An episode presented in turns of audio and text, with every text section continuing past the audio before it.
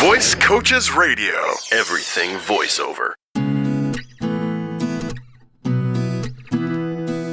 And welcome into Voice Coaches Radio. I am Josh Heller, and as always, I am delighted to have you joining me this week. So, eh, usually, what I like to do here on Voice Coaches Radio is, if I can, talk about issues that come up regularly in the studio or questions that come up regularly, uh, you know, through our day to day work, whether it be teaching classes for voice coaches, whether it be actually producing demo work in the uh, in the booth.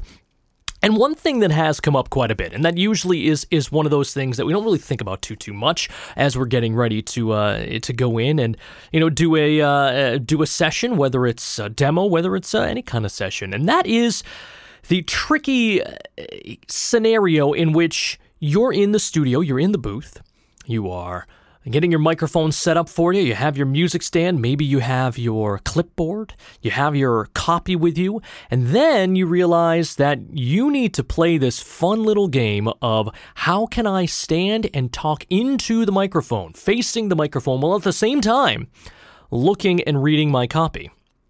Inherently, you can't inherently it doesn't work. Uh, now, some people, in fact, myself, what I do is I actually put it on a clipboard and hold it up overhead uh, to kind of look up a little bit out of the corner of my eye and see it. Sometimes you'll put it on a music stand, but even then, you oftentimes have to read it through the pop screen, which is not always the easiest thing to do. Uh, really, there's no perfect way to do it. There, there, there just isn't.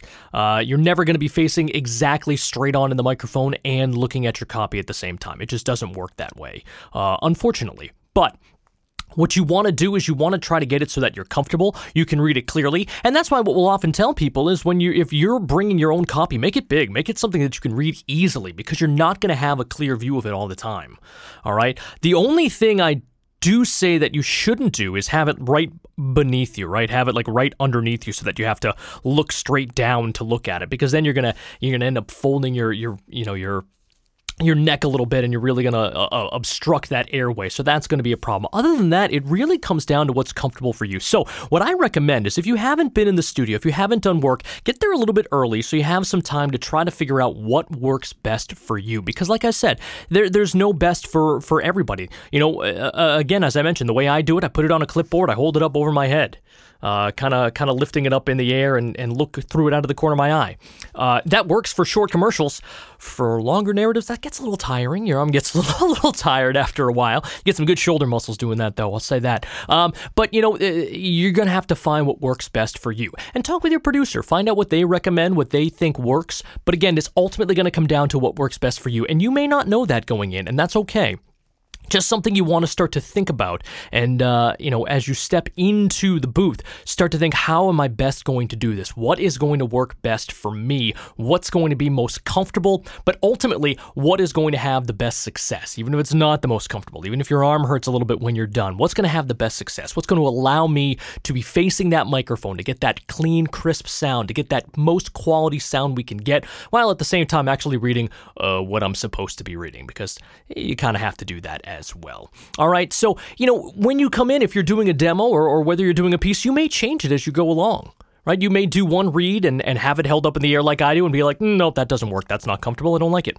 So maybe then you put it on the music stand and you have the music stand pulled up as high as you can so you can, you know, kind of read through the pop screen a little bit. No, no, that doesn't work either. Okay, well, then let's try it a, a, a different way. Try different ways. Find out what works best for you, okay? Because there is no perfect way to do it. But as you're practicing or working on pieces, you can certainly try to mimic this. Try to figure out what works best for you Okay, and you don't need a fancy studio, and you don't need a fancy microphone or anything like that.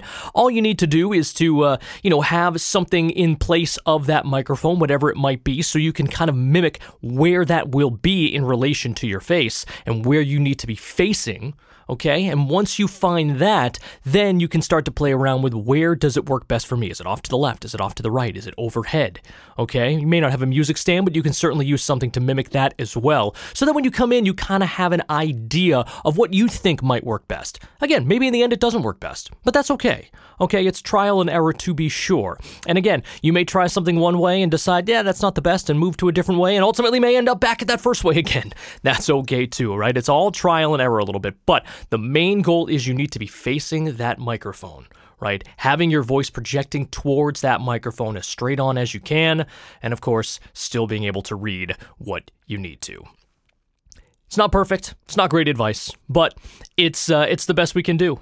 It's the best we can do because it is a very personal thing. It's what's best for you and what's going to be best for you at that time, and that could change. Okay, so just something to keep in mind as you're stepping into the booth. You have a lot to, to think about, to worry about when you're in the booth, obviously, especially if it's, you know, one of your first times in there. You're trying to, you know, calm down the nerves, calm down the excitement a little bit. Uh, you're trying to make sure that you're reading correctly. You're trying to make sure that your voice sounds good. And this is one of the things that maybe we don't think about as much when we're heading in there, but maybe we should. So, just a little insight there and something you might want to work on or practice before you step into the booth in trying to face that microphone and read your copy at the same time. It's an inexact science, to be sure, but we'll do the best we can. Thanks so much for tuning in here to Voice Coaches Radio this week. Uh, if you have any topics, any questions, comments, concerns that you'd like me to discuss on Voice Coaches Radio, definitely let us know. Give us a shout, and uh, we'd be more than happy to do that for you. Otherwise, we look forward to talking to you again next week, and until then, visit voicecoaches.com for more voiceover news and information.